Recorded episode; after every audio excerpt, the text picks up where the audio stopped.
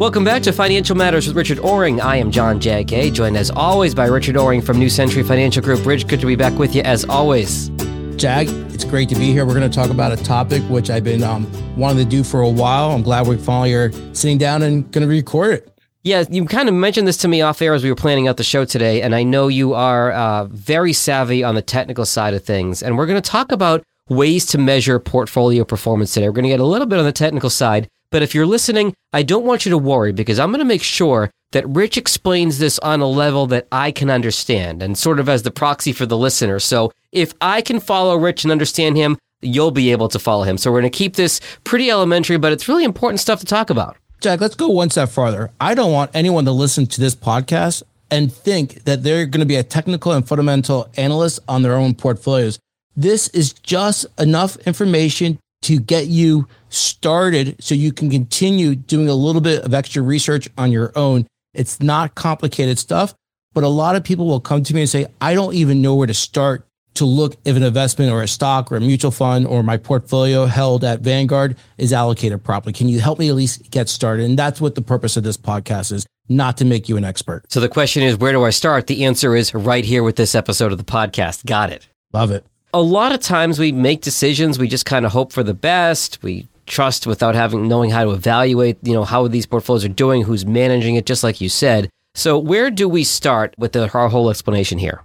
All right, we're going to break this down, but let's talk about the very first thing. You have to have a purpose for the account you're going to be investing in. Okay. And you can have multiple accounts. You can have a retirement account.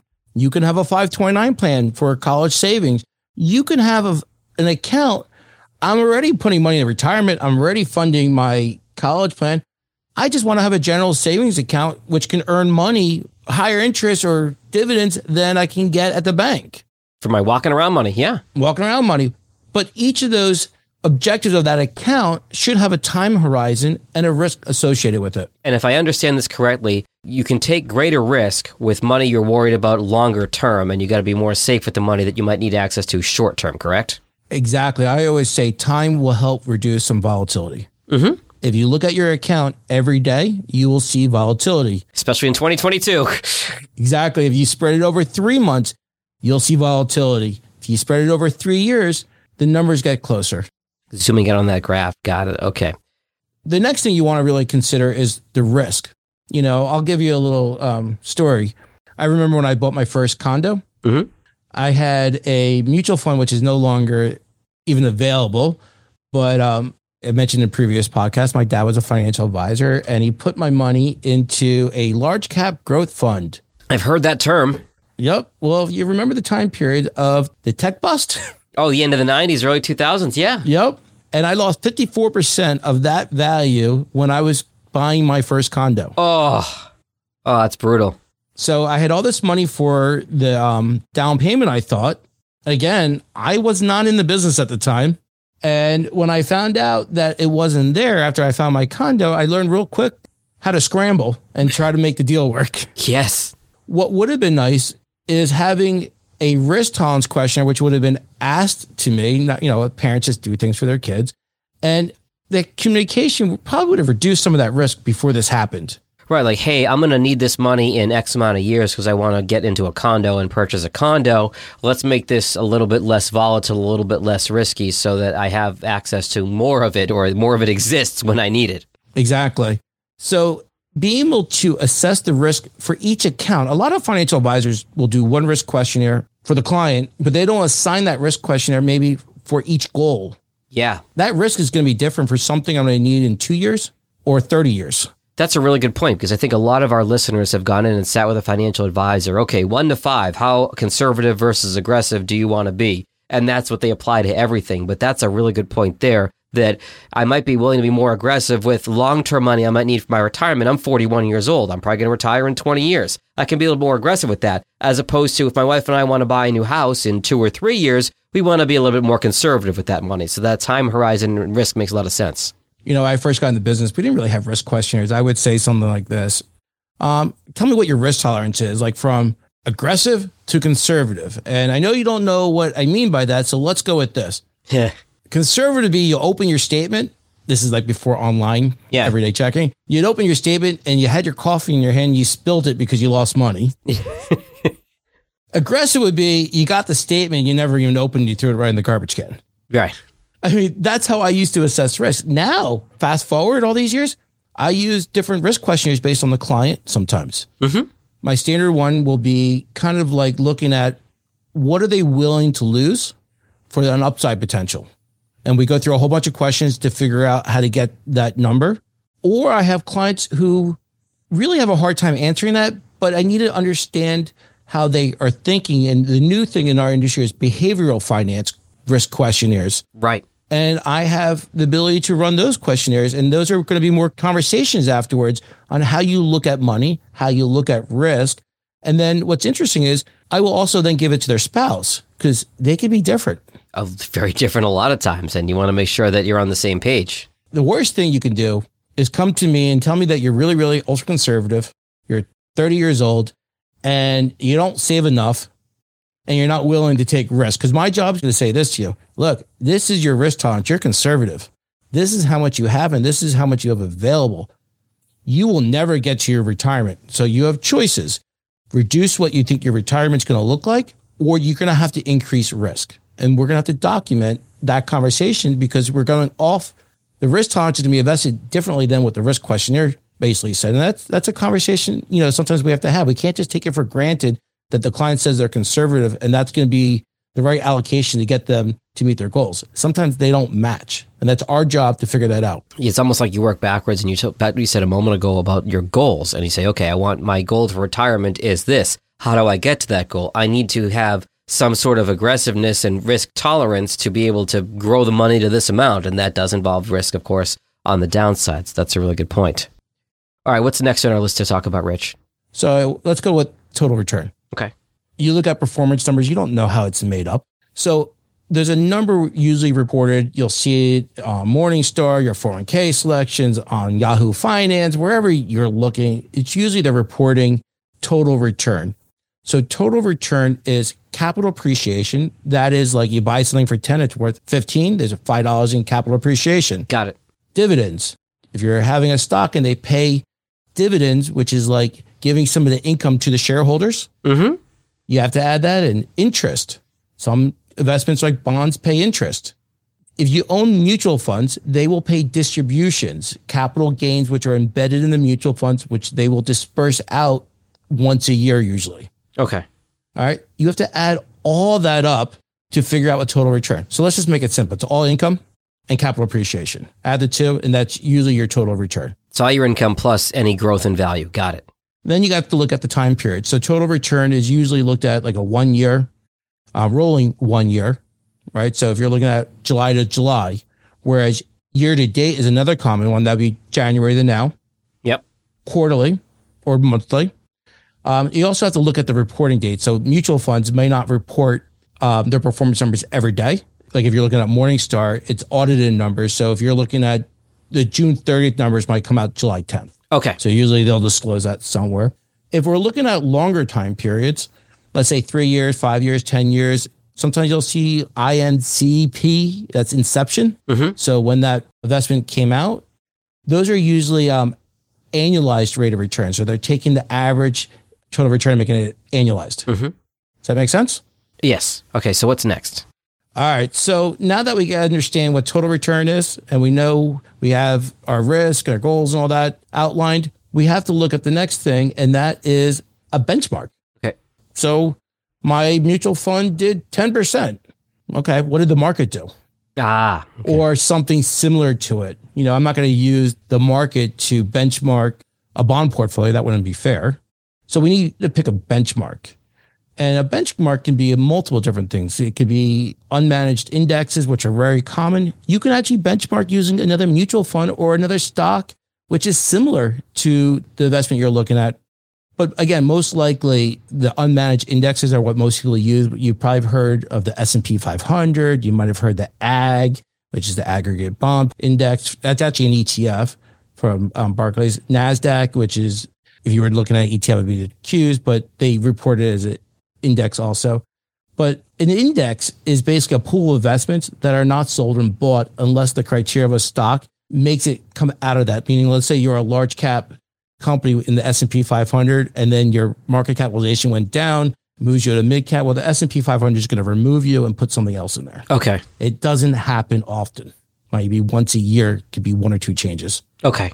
All right. So there's other things you want to look at now that we got a benchmark and we got your total return and we now know what your risk is and things like that.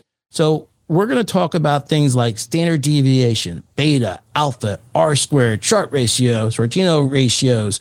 How often should we be looking at? It sounds like a lot, but we're going to make this simple. Oh, I hope so, because you're talking alpha, beta, like you're taking me back to why I didn't pledge a fraternity at Syracuse here. So, yeah, I mean, in previous podcasts, I've heard about your college experiences.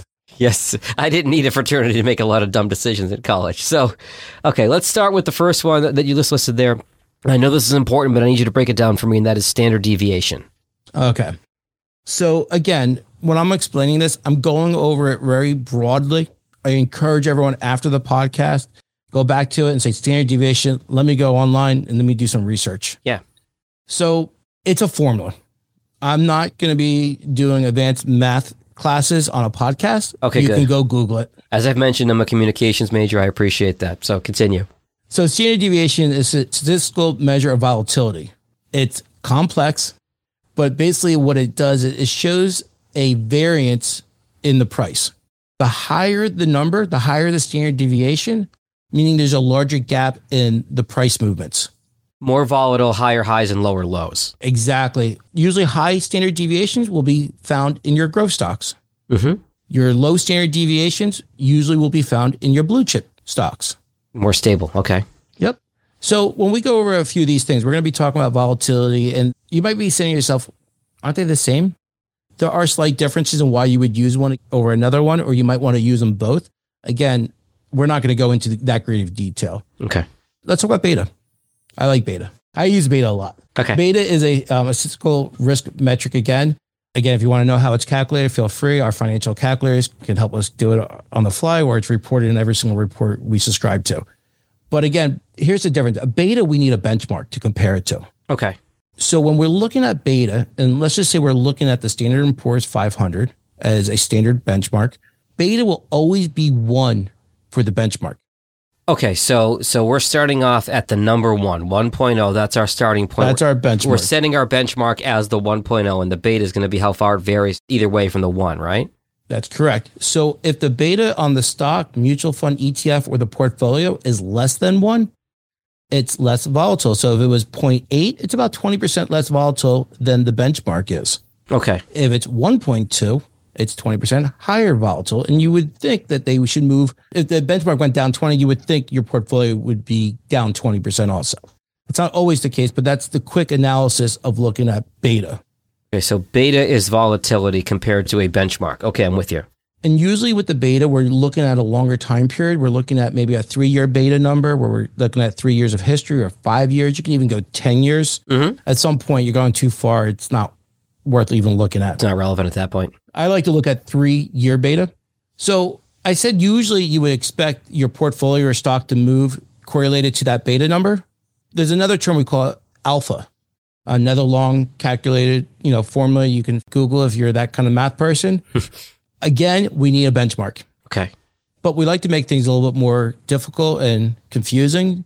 Unlike beta, where we start with one, we start with zero with the Okay. benchmark. All right.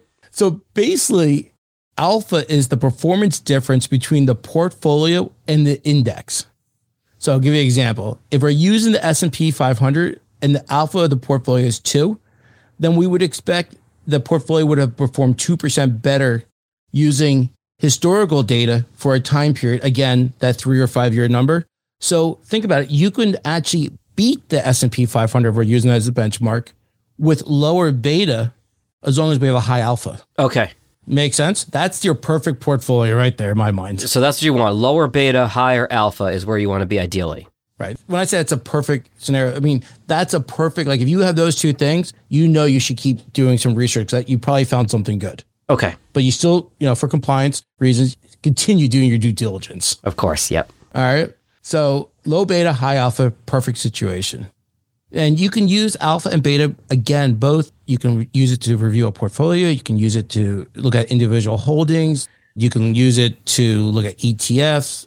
So, Jag, what I recommend now that we just learned the very basics, we learned what total return is. We know we can compare that to an appropriate benchmark. Mhm. So, give you an example. If you're looking at your 401k plan and you have a large cap growth fund, look for a benchmark which is large cap growth. Give you an example, the Russell 1000 growth index. So you want to compare apples to apples when you're talking about alpha and beta. Correct. Usually you can Google that investment and they'll tell you what to compare it to. Okay. So now you can compare, hmm, an index did 10%, my manager did eight, and I'm paying this manager. I'm talking about the mutual fund manager. Like I'm paying for this, and maybe I'm paying the advisor for giving me advice too. I'm paying two times and underperforming the market. Now, are you always going to beat the market? No. But over time, you're hoping to get some value for what you're paying for. Mhm. It's like going to buy a large soda at the movie theater and they only filled it like three quarters the way. yeah. You know, at some point, you're going to say something. I want all 500 of these calories, damn it. exactly. So start off with your 401k. Look at your total return, compare it to a benchmark. Look at the beta, look at the alpha. Now, when they offer five different large cap growth mutual funds in your 401k, you can look at it with totally new eyes than just what you did probably earlier was looked at last year's performance, ran your finger down, looked at the best one, and that's what you chose. Right, the dartboard approach. Yeah, exactly. So alpha, beta, and and benchmarks are really good to know. You also mentioned off the top a couple ratios you wanted to talk about too, right? Yep. Let's start with Sharpe ratio. Again, really complicated formula. You're more than welcome to go research. By the way, there's a great website, Investopedia, has everything on here. Another great website you can use is Seeking Alpha. Um, they do have a paid subscription though. I mean, those are great resources. I mean, unbelievable dictionaries they built for investments and financial planning. It's, it's, it's great. I mean, even as a professional, there's times where I sometimes go to it and look something up. Okay. All right. So Sharpe ratio is there to use again to understand kind of like a return and risk. So we're looking at the return less than the risk free rate. Okay. Make it simple. If I know I can go to the bank and let's just say I buy a US treasury or a CD, whatever we want to use, which is risk free. And let's say I get 3% on that. Mhm. With this calculation I can use, I can figure out what the Sharpe ratio by, you know, looking at historical um, returns, standard deviations, and all that kind of fun stuff. They figure out the Sharpe ratio and it gives me what the return is above the risk free. So if I'm getting 4%, I'm really only getting a 1% over the risk free. Because you already started at three, you only went up one to four. Okay. Right. I mean, I own the treasury, but I know I could have had that opportunity to buy it. Mhm. Really simple. If you're looking at the Sharpe ratio and we're looking at like a three year number again, you look for anything above a one. Okay. Then we have the Sortino ratio. It's a playoff on the Sharpe ratio.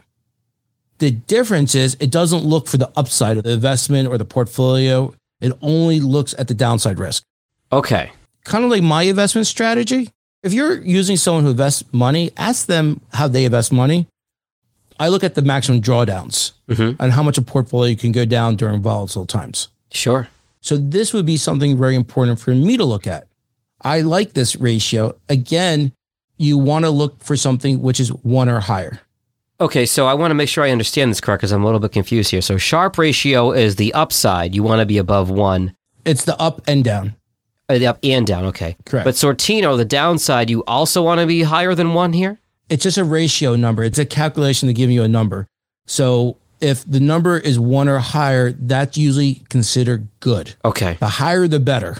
Okay, for both of them. Got it. Correct. That one is my personal opinion. And if you Google it, that's usually what they're recommending. One or higher is the starting point of a good portfolio investment to be looking at. And we'll link to some of the resources you mentioned in our show notes, Rich. But I mean, this is a pretty good basic understanding of some of the terms that, you know, can kind of make your eyes glaze over that you throw them all at you once. I think you did a good job of kind of breaking them down one by one today and really understanding the why and, you know, what your goals are and your risk tolerance for investment is a really good starting point. And then from there, you kind of build in. You talk about ratios and alpha, beta, stuff like that. But having that why and understanding what your goals are and benchmarks, I think is really a great place to start. So I think you did a good job outlining this today. What's interesting, a lot of people are doing YouTube on research and they hear about these theories or, you know, how people come up with their picks and so forth. Mm-hmm. What they're doing, and there's hundreds of metrics to be used, Oh, sure. hundreds. what they're doing is they take a few of these and they combine them and they back test it and they use it going forward and they kind of screen their stocks by using this. Mm-hmm. And that's kind of like what I do when I'm looking for stocks. I don't just, you know, people are going to, be like, how did you find that stock? I mean, there's stocks I never even heard of hmm. where I buy, you know, but it's not like I don't do my research after I get the screening done. Then I start doing my, my research. There's a lot of things I'm looking at institutional ownership, short interest. There's a lot of stuff you need to do. But for the average person who's looking at their investments, held like at a 401k, or they want to see how their financial advisor is doing, this is a great starting point to continue on and learn from. I think you did a really good job, as I said, of outlining this stuff today. Rich, if one of our listeners wants to come talk to you uh, about the basics or about even kind of getting involved with you as far as working with you and your firm at New Century Financial Group, what are the best ways to find you? Pick up the phone, call me, 609 924 2049. I'd love to talk. My extension is 126. If I'm not available, hit zero. Ask one of the ladies in my office or one of the gentlemen in my office to schedule an appointment with me. You can always shoot me an email at r o r i n g at ncfg.com. You can go directly to my website, click the link to schedule a meeting with me. That's www.ncfg.com. I know education is a really important thing for you, Rich, and I'm glad we got to educate our listeners about some of this stuff today. Take care. We'll talk again soon. Thank you. Richard Oring's branch office is 1 Airport Place, Princeton, New Jersey, 08540. The branch phone number is 609 924 2049. Securities offered through Royal Alliance Associates Inc., member FINRA SIPC. Advisory services offered through New Century Financial Group LLC, a registered investment advisor not affiliated with Royal Alliance Associates Inc. New Century Financial Group LLC and Royal Alliance Associates Inc. does not offer tax advice or tax services. Please consult your tax specialist for individual advice. We make no specific comments or recommendations on any tax related details.